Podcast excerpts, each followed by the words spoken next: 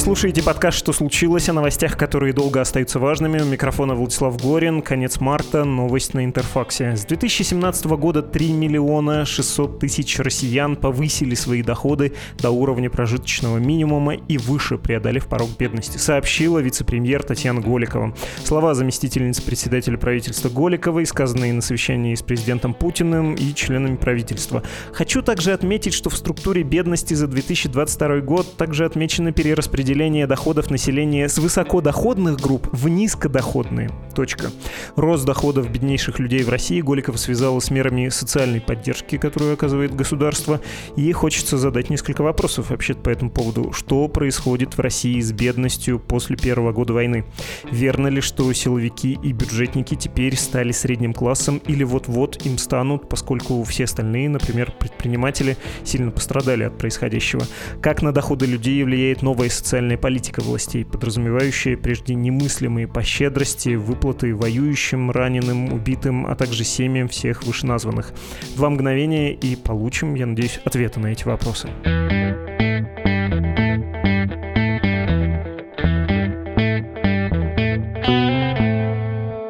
С нами сегодня Татьяна Михайлова, экономистка, приглашенный лектор в университете штата Пенсильвания. Здравствуйте. Здравствуйте. Хочется поговорить с вами о доходах людей в России, особенно о доходах людей небогатых, а также о среднем классе. И в целом, если бы я рискнул обобщить название нашего разговора, да, как-то обобщить эту тему, я бы сказал, что, наверное, мы поговорим и про иронизацию, что ли, России. Звучит, может быть, не научно, но, я надеюсь, интуитивно понятно. Много небогатых людей, включая предпринимательский класс, зажиточно живут те, кто работает работает на государство или около, при этом государство производит регулярные раздачи благ для разных категорий небогатых людей, может быть деньгами, может быть льготной заправкой на бензоколонке на сколько-то литров в месяц, может быть э, продуктовыми наборами. Это вот такая канва, как мне представляется, совсем мы не обязательно ее можем придерживаться, если вам покажется, что есть что-то более любопытное, можем свернуть в другую сторону. Первый вопрос пусть будет такой, очень общий, не постесняйтесь извиняюсь, как 2022 год сказался на доходах людей в России? Кого подкосил сильнее всего, а кого возвысил? Ну, об этом сейчас как раз пишут очень многие. Мы знаем следующее. У нас упало число людей, которые официально считаются бедными.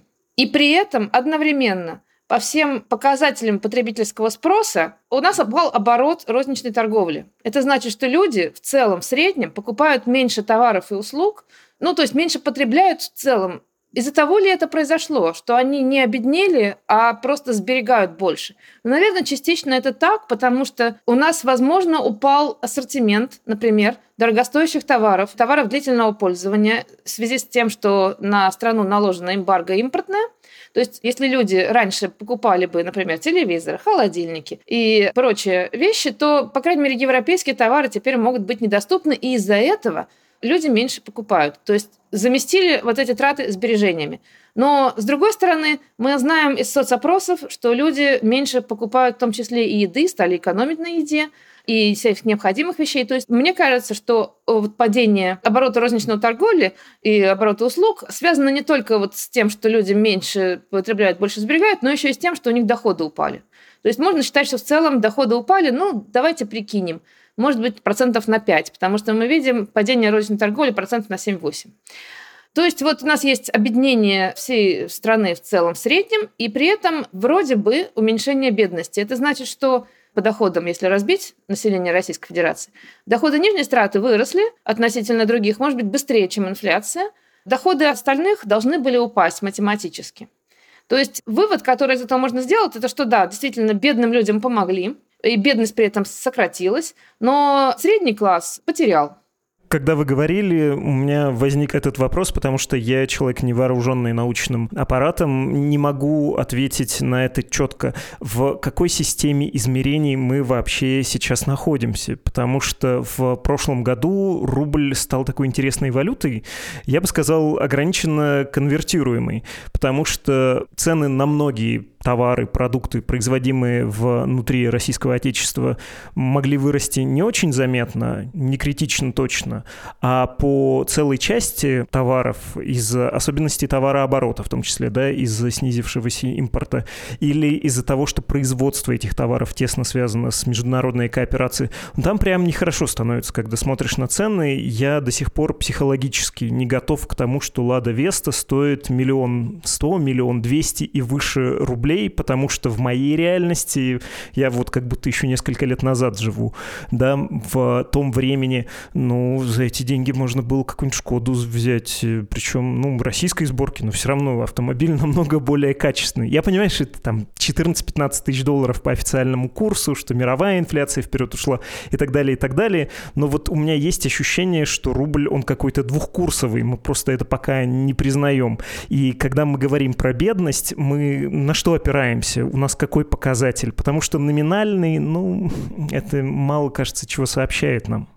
Верно. Вот я сейчас начну с теории. Экономисты всегда борются с этой проблемой что цены на товары растут неравномерно, и это проблема для измерения инфляции, измерения бедности, измерения чего бы то ни было, для чего мы пытаемся вот в этом многомерном мире найти одну какую-то цифру.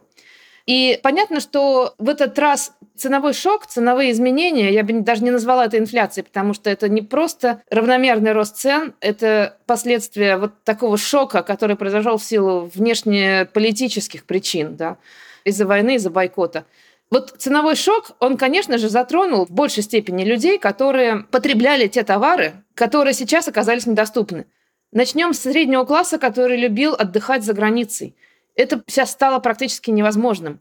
Просто потому, что самолеты не летают. Или очень дорогим.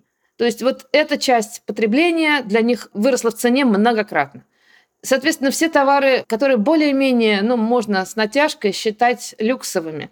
Да, то есть вот роскошь, начиная от автомобилей и кончая техникой, кончая модной одеждой, обувью, сумками – вот все то, что раньше было роскошью, теперь, конечно же, недоступно или доступно, конечно же, да, но по гораздо более высокой цене.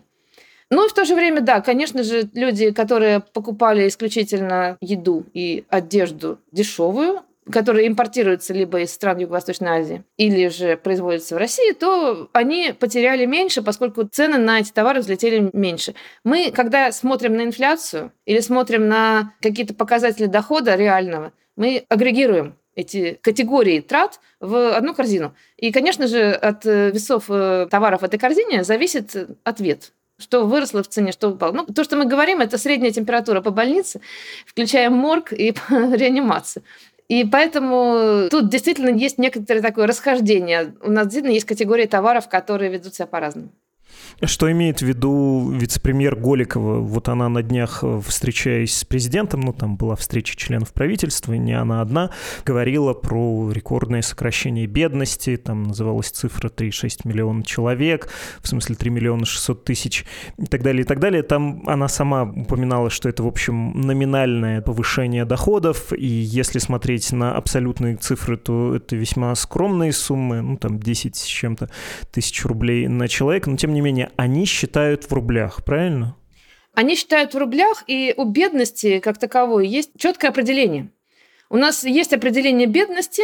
Оно, кстати, менялось в последние годы несколько раз. В какой-то момент бедными стали считать тех людей, у которых доход ниже, чем какой-то процент от медианного. Потом, наоборот, поменяли обратно, в обратную сторону методику и стали считать бедными тех людей, у которых доход ниже какой-то абсолютной цифры, которая привязана к стоимости потребительской корзины потребительскую корзину входят товары самые необходимые. Это еда, одежда и самые необходимые услуги. Поэтому это как раз та часть товаров, которые не сильно подорожали по пункту нашему, которому мы то, что говорили. И это совершенно точно, четко определенный критерий. Нужно просто посчитать доходы на человека в семье.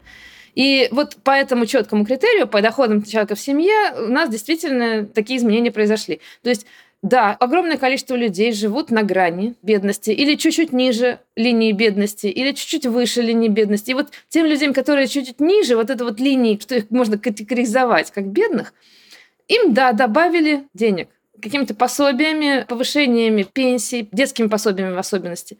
И вот они вышли за линию критерия бедности, и вот что произошло. Вот о чем Голиков говорит. Если оценивать то, что она говорит по стандартам Всемирного банка, а он говорит, что бедность — это если домохозяйство тратит там половину, 60% на еду, и все остальное — это вот оставшиеся. По этому показателю можно признать, что Голикова не лукавит, и тут есть тоже сокращение бедности в России или нет? Все-таки, когда рапортует об успехах российское правительство, это вот такая иезуитская методология.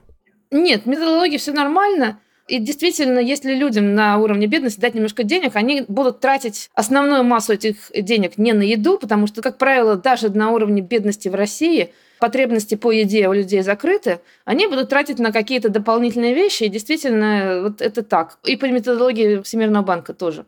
То есть, нет, Голикова не лукавит. Ну, вообще, надо сказать, что бедность – это вещь философская, относительная. Вот то, что люди, вот по понятиям, да, даже не по критериям, а по понятиям человеческим люди считают бедным, сильно зависит, во-первых, от страны, от контекста, от точки в истории. И понятно, что как человечество живет все лучше и лучше, критерии бедности тоже меняются, становятся менее жесткими. Да? То есть человек бедный в какой-нибудь, не знаю, Индии, там еще 50 лет назад, это человек, который живет на улице и имеет проблемы добыть еды. Человек, которого мы считаем бедным в современной России, это просто семья, которая не может себе позволить ничего лишнего. Но это гораздо более высокий уровень жизни, чем, вот, не знаю, бедность даже там 30, 50, 100 лет назад. То есть вот эти понятия эволюционируют, и они должны эволюционировать, естественно, по мере экономического роста. Поэтому нет таких жестких методик в том, кого считать бедными. Вот то, что мы сейчас считаем бедными в России, наверное, по понятиям среднего российского жителя, возможно, этот критерий довольно строгий. То есть если бы у семей, которые не считаются бедными, если примерно посмотреть, как они живут, может быть, мы бы сказали с вами, да, что живут они плохо, да, то есть если им не хватает на какие-то необходимые вещи, пусть это даже не еда, то это тоже как-то не очень, наверное, хорошо по современным меркам вот ценностям. Но мы где-то должны провести линию, где-то провести стандарт. И вот стандарт сейчас проведен так, ну, я думаю, что он вполне адекватный. Простите, что я на Голиковой и Путине циклюсь, но просто они, когда встречались, они обсуждали, что вот, дескать, до такого-то года, эта дата была понижена, там вместо 30-го к 24-му, давайте достигнем такого-то показателя по бедности. И еще было послание Федеральному собранию Владимира Путина, как это в той среде говорится, социально ориентированное, да, за неимением, видимо, успехов на фронте, где были обещаны разные льготы в очередной раз, и все это выглядит как тенденция. Вот если абстрагироваться от риторики, а посмотреть на то, сколько государство давало в том году, в позатом и обещало в этом, можно ли сказать, что действительно мы можем наблюдать, что российский бюджет наращивает свои расходы на борьбу с бедностью, наращивает расходы, которые нацелены на увеличение доходов россиян? Мы можем об этом сказать в 2022 году точно, потому что это было уже сделано. Мы можем посмотреть на дела. Про все остальные года, про будущее, можно говорить, что государство наращивает обещания бороться с бедностью. Но что получится на самом деле, трудно сказать. В условиях дефицита бюджета возможно, вот эти обещания выполнить будет гораздо сложнее, чем в 2022 году, когда на российский бюджет обрушился несказанный поток доходов нефтяных неожиданных после шока цен на нефть после объявления войны. И вот э, тут будут трудности с выполнением этих обещаний, понятное дело. С другой стороны, мы прекрасно понимаем, почему это говорится, потому что, несмотря на то, что у нас диктатура, поддержка населением центральной власти я не говорю политики центральной власти, потому что население не поддерживает конкретное положение этой политики или конкретные действия. Население просто может быть довольно или недовольно в нашей ситуации. И вот все эти усилия направлены на то, чтобы население было довольно, более-менее. И для этого нужно, чтобы у людей ситуация бытовая не была совсем трагичной. Именно поэтому нужно поддерживать самых бедных, у которых вот просто вот может быть очень плохо, если вдруг у нас дальше будет происходить, ну, что я ожидаю, медленный экономический спад в связи и с военными расходами, и с э, международным эмбарго. То есть вот это такое политическое решение, скорее для того, чтобы вот продлить, не знаю, поддержку какую-то моральную.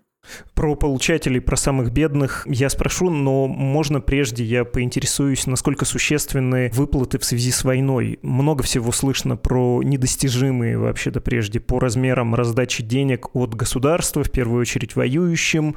Их сотни тысяч человек вообще-то, и там по плану должно еще быть несколько сотен тысяч в этом году, если получится, да, контрактники, добровольцы.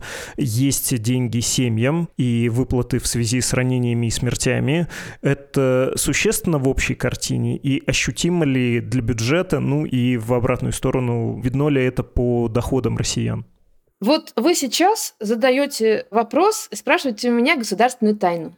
И всем, конечно, очень интересно, насколько существенны эти выплаты, и в том числе в объеме по отношению к другим выплатам бюджетным. Но мы не можем этого знать, просто потому что засекречено количество людей, которые получают вот эти вот компенсации, вот эти выплаты. Потому что засекречено количество потерь на фронте и засекречено количество мобилизованных, воюющих, так или иначе, контрактников и тех, кто принимает участие в военных действиях. Поэтому четкого ответа вам никто не даст, кроме тех, кто допущен в государственной тайне. А по косвенным каким-то цифрам попробовать оценить масштаб вот этих выплат, это, конечно, задача для экономистов. По моей информации, ее пока еще никто не сделал. Но, может быть, это станет возможным там, с публикацией каких-то цифр. Но есть некоторые свидетельства, ну, анекдотичные, да, то есть анекдот – это единственное число слова «данные». Да, значит, вот есть какие-то отдельные истории из отдельных регионов, отдельных сел, где люди получали вот эти компенсации за погибших родственников – или наоборот, э, люди выжившие получали вот эту вот обещанную зарплату за боевые действия и привозили деньги домой, и тогда у них начинался экономический рост в отдельно взятой деревне. То есть люди начинали тратить деньги, тратить э, деньги на то, что они давно хотели сделать, не знаю, может быть, перестроить дом, там, сделать ремонт, поддержать хозяйство, и тем самым даже загружали работой своих односельчан, ну, разнорабочих, например. То есть вот э, такие рассказы я слышала, и вопрос только, конечно, насколько массовое это явление – стоит, наверное, поисследовать исследователям, если будет возможно на каких-нибудь данных.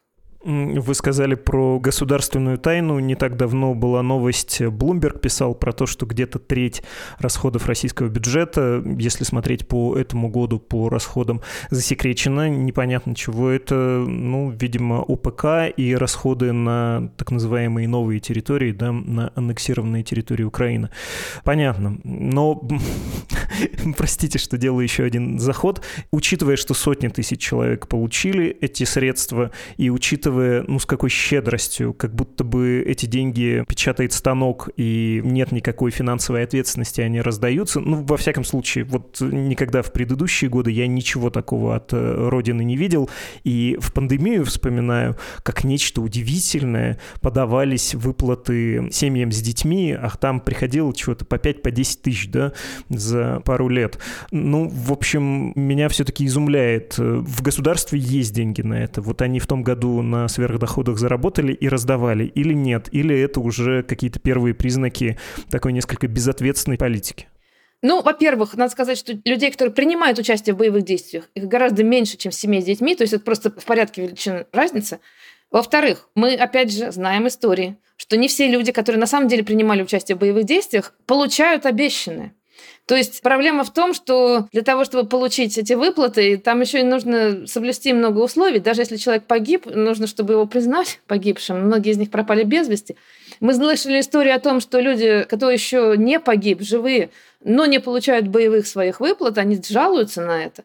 То есть обещанное не равно выплаченному, а выплаченное является по порядку величины гораздо меньшей величиной, может быть, по порядку величины нет, потому что они большие, но число людей, которых получают, гораздо меньше, чем семей с детьми, например, которые получали вот эту малую, пускай, субсидию.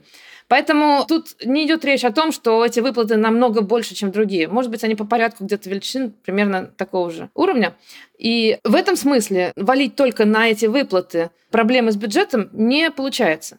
Конечно же, основная масса лишних бюджетных расходов – это, в принципе, общее содержание армии, не только вот выплаты людям, которые добровольно пошли там, или мобилизованным, а общее содержание армии, общее содержание ВПК, который сейчас работает в три смены, и всего остального. Ну, и на самом деле, вот какие-то строительные работы на захваченных территориях – это тоже малая доля вот этих всех расходов, и они часто еще и ложатся на регионы, их специально распределяют таким образом. Поэтому тут скорее больше общие расходы на военные действия, на армию и на внутренние всевозможные, как это, статья в бюджете называется «безопасность». И вот в эту безопасность входит содержание милиции, всех силовых органов, которые не на фронте, а которые занимаются поддержанием так называемого общественного порядка. И вот выплаты этим людям точно так же увеличились, поскольку, опять же, по политическим причинам нужно поддерживать лояльность этих людей. Это критично для удержания власти. И я думаю, что часть из этих э, расходов также секретны, как и военные расходы непосредственно на войну. То есть треть бюджета – это все вот, вот это. Теперь, насчет бюджетной политики. Вот мы сейчас видим, что в марте месяце мы уже превысили норму дефицита бюджета, который планировался на 2023 год. И я не вижу способа в 2023 году эту ситуацию как-то исправить и найти где-то в последующие месяцы профицит бюджета. Всплеск нефтяных цен не ожидается. Во всем мире, на самом деле, наоборот, ситуация такова, что, скорее всего, цены на нефть будут скромными. Тем более мы видим некоторые кризисные явления в банковской сфере в западном мире, и поэтому это скорее указывает на большую вероятность какого-то экономического, ну не кризиса скорее, а рецессии небольшой. И в любом случае это не позитивный фактор для цен на нефть никак. А все-таки, несмотря на эмбарго, наша выручка сильно привязана к мировым ценам на нефть. Ну, просто потому, что мы нефть будем продавать в Азию, но азиатские цены тоже зависят от мировых. И вот я не вижу перспективы такого же получения доходов, как в 2022 году. Я вижу перспективу скатывания экономики дальше и дальше из-за всех вот этих вот санкций в худшую сторону. И где будут браться средства на закрывание дыр в бюджете, непонятно. Тем более, что внешние заимствования для нас ну, закрыты, условно. И все резервные фонды не ликвидны в основном, опять же, по причине санкций. Есть еще возможность занять внутри страны у граждан. Вот. Возможно, вот это вот будет сейчас раскручиваться какая-то программа выпуска, может быть, каких-то облигаций. Но если это делать по рыночным условиям, не принудительно, как во время войны Великой Отечественной, то процент на эти облигации должен быть довольно высокий, чтобы люди клюнули. И это все для бюджета не очень хорошие новости. Ни для этого года, ни для следующего.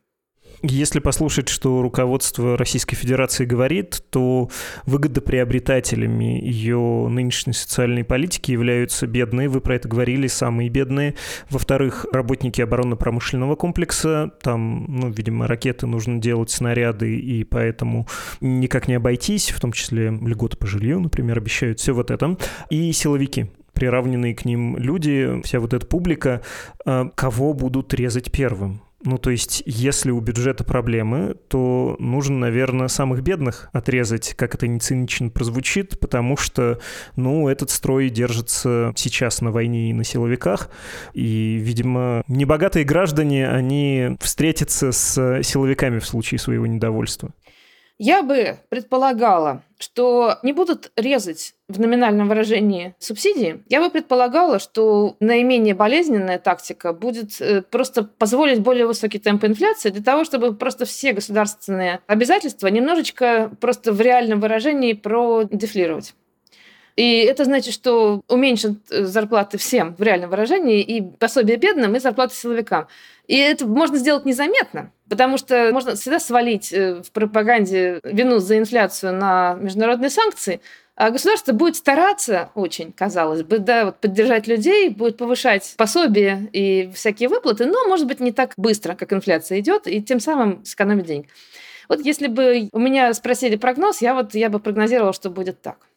Ну, традиционный метод, э, собственно, в России, поскольку доходы в валюте, нефтегазовые, а расходы в рублях, некоторое ослабление рубля всегда на руку бюджету. Хорошо, это ближайший прогноз, а если посмотреть чуть подальше и все же говорить тоже про доходы граждан, вы, вероятно, читали исследование Института социальной политики Высшей школы экономики. Под заголовком, я могу подглядеть на сайте Высшей школы экономики, «Будущее под санкциями» в Высшей школе экономики просчитали четыре сценария развития рынка труда и социальных процессов в России на ближайшие десятилетия.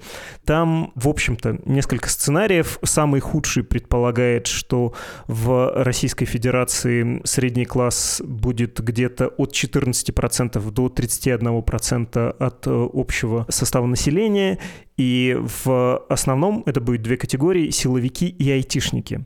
А худший сценарий предполагает, что к 30 году средний класс будет составлять 10-15% населения страны, это как в 90-е, и при этом, вот какая фраза, она совершенно сладостная и дипломатичная. Сценарий предполагает значительное увеличение силовиков в структуре среднего класса, в то время как перспектива расширения сегмента работников IT-индустрии уже почти не просматривается. Что думаете про силовиков как про средний класс? Вот то, что силовики будут средним классом, это практически неизбежно, мне кажется, вот в наших реалиях. Я думаю, что сегодняшний режим не допустит повторения того, что было в 90-е. И я думаю, что главная проблема, которую они видят того, что было в 90-е, это что как раз силовики обеднели. И поэтому потеряли, ну, и лояльность к власти, и влияние в обществе. По-моему, вот этого они постараются не допустить. Поэтому я согласна с представителями Высшей школы экономики в этом. Они, конечно, довольно скромные там цифры привели, у них и оптимистичный сценарий не очень оптимистичный, и пессимистичный недостаточно пессимистичный. То есть, ну, они как прогнозисты пытаются быть осторожными. Мне кажется, что, в принципе, спектр возможностей немножечко шире, чем то, что они предполагают. И, возможно, разные развитие событий. Мы сильно в неопределенности сейчас живем. Может быть, и гораздо хуже, чем они предсказывают, но может быть случайно и гораздо лучше. Если посмотреть на нынешний средний класс после пандемии и после первого года войны, в России, ну, я тоже ориентируюсь на другое, правда, исследование ВШЭ, более раннее, это примерно 30% населения, и там специфические критерии. Средний класс — это же тоже такое понятие не твердое, то есть там, во-первых, смотрят, есть ли квартир, машин, дачи и прочее, хотя бы одна машина в семье, да, например, и от прожиточного минимума еще высчитывает, там не все критерии можно соответствовать, ну, в общем, смотря как считать. Вы согласны вот примерно с такой оценкой, что в России плюс-минус, можно сказать, где-то треть населения – это средний класс сейчас? Ну вот, как вы правильно сказали, что оценка среднего класса зависит от того, что мы поднимаем под средним классом. Я, я сейчас нахожусь в США, если я скажу, что средним классом считается семья, у которой одна машина на семью, меня засмеют, потому что тут машина – это средство передвижения, и человек, у которого одна на семью – это бедные люди. Им приходится ужиматься сильно.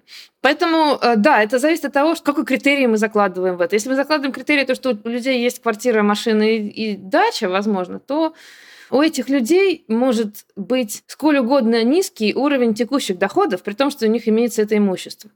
Это, мне кажется, не совсем правильный критерий. Но на самом деле над критерием среднего класса долго вообще бьются люди. Непонятно, как его определять. Потому что обычно средним классом в социальном смысле считаются люди, которые независимы наверное, в каком-то смысле от государства. Либо они потому что обладают собственной экономической базой, каким-то бизнесом. Ты можешь быть сантехником, да, но у тебя есть навыки, и у тебя есть профессиональное развитие, и какой-то круг, возможно, клиентов потенциальных, на котором ты можешь себе жизнь строить, да, вот свою экономическую самостоятельность.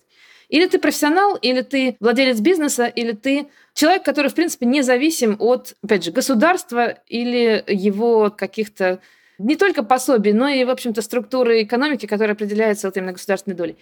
В России таких людей исчезающе мало, да, в силу вот э, просто институциональной среды, в которой мы обитаем. Поэтому нам нужно какое-то другое определение для среднего класса, и мы придумываем вот эти вот имущественные критерии, которым, да, госслужащие удовлетворяют в основном. Но это не совсем то же самое, что к средний класс вот именно в социальном смысле. Хорошо, подводя итог, э, можно ли смело вот так по-журналистски заявить, что мы, в общем, уже вступили в такую несколько иранскую реальность, то есть, когда будет персидский уровень занятости, характер занятости тоже будет э, похож на персидские доходы и структуры их распределения. Много бедных и силовики с госаппаратом, наоборот, зажиточные хорошо живут. Все это мы уже начинаем наблюдать, и в ближайшие годы оно просто вширь развернется. А в Иране, ну, тоже это методика подсчета, но можно говорить, что больше половины, там даже под 60% это бедные люди. Плюс государство будет все равно проводить лукавую не лукавую, ну, какую-то социальную политику в виде раздач самым небогатым людям продуктовых наборов или там какого-нибудь дешевого топлива, оплат коммуналки. Вот сейчас Путин обещает газификацию, да, какие-нибудь бесплатные дрова и прочее, прочее, что, в общем, и так уже есть, но будет просто наращивать наращиваться, тем более в России, ну, поскольку у нас э, специфическое коммунальное хозяйство, специфический климат, не датировать это, ну, это можно страны лишиться в инфраструктурном смысле. Или нет, это слишком смелый прогноз, слишком смелое, слишком журналистское заявление? Ну, мы все-таки не совсем Иран. У нас немножко не такая структура бедности, как в Иране. Давайте я немножечко расскажу про контекст того, как и менялась бедность в России за, может быть, постсоветские годы. Вот первоначально, в 90-е, понятно, что после шока трансформационного с бедностью случилось что-то кардинальное. Люди, которые были даже зажиточными в советские времена, вдруг стали бедными и наоборот. Но вот после этого трансформационного шока, вот в конце 90-х и начале 2000-х, какой основной был критерий для человека? Вот большая ли вероятность быть бедным или нет? Основной критерий был место жительства. То есть у нас были регионы, в которых более-менее все нормально. Москва, Петербург, э, в каком смысле?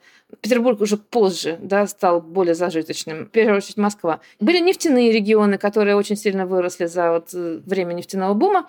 А были регионы условно отсталые. Если на конце спектра это там Тыва, это, например, Курганская область, Кузбасс. Те регионы, где нету, э, ну, хоть в Кузбассе есть и уголь, но он не очень выгодный, да, небольшая маржинальность. И в таких регионах бедность упала за 2000-е годы. Из-за чего? Из-за того, что государство стало платить зарплаты государственным служащим стабильно и более-менее нормального размера. То есть вот за это время все люди, которые работают так или иначе на государстве, учителя, врачи, чиновники всяких э, мелких ведомств, бухгалтера, те люди, которые перекладывают бумажки, я не знаю, вот во всех вот этих вот бесконечных э, пенсионных фондах и так далее. Вот их процент, например, в бедных регионах, в Ингушетии, в Туве, достигает 60% от занятости. И вот за счет этого, то, что государство занимает этих людей работой и дает им более-менее нормальную зарплату, на которой можно жить, тем самым и уменьшилась бедность в регионах. То есть у нас, в отличие от Ирана, во-первых, сильно большая региональная неравенство. Ну, у них тоже, тоже есть региональное неравенство, но мы начали с того, что боролись с региональной бедностью вот таким образом, присутствием государства. В Иране это немножко не то, потому что страна более традиционная, и бедность сельская, там люди занимались традиционными секторами и мелким бизнесом, и вот не участвующие в государстве являются бедными. У нас немножко меньше размер вот этого традиционного сектора. Ну, во-первых, в силу климата, да, у нас не так много сельского хозяйства почти по всей территории страны, кроме самых хороших областей для этого. И у нас гораздо, наверное, выше процент населения, которое живет в городах и участвовало в промышленности. И у нас есть бедность э, в регионах, где в упадок пришли бывшие промышленные городки, не только моногорода, но и вообще, в принципе, малые города, где нет критической массы современной экономики, чтобы люди могли менять работу. Вот такие города бедствуют, малые и средние города бедствуют. И это не совсем похоже на Иран. Вот спасение для них было именно государственная занятость. И вот эти субсидии, они, наверное, будут как-то дефлироваться. Но мне кажется все-таки, что вот эти государственные зарплаты, каким-то образом платящиеся государством, либо из регионального бюджета, либо из, из федерального, они все-таки будут дефлироваться, может быть, меньше, чем зарплаты в частной экономике. Просто в силу трансформационных процессов, ну и государство немножко будет подтормаживать, все-таки будет поддерживать людей для того, чтобы, опять же, не потерять лояльную базу. То есть мне кажется, что у нас скорее будет все похоже на Советский Союз, а не на Иран на поздний Советский Союз, когда, в принципе, у всех была работа какая-то, и государство платило зарплаты какие-то, и жизнь была, ну, какая-то. Ну, вот такой вот и будет. Немножечко стагнационная такая картина. Если предсказать, то я вот этого ожидаю скорее. И немедленно заплакал. Вот так почему-то хочется закончить. Спасибо вам гигантское за этот разговор. Спасибо. С нами была Татьяна Михайлова, экономистка, приглашенный лектор в Университете штата Пенсильвания.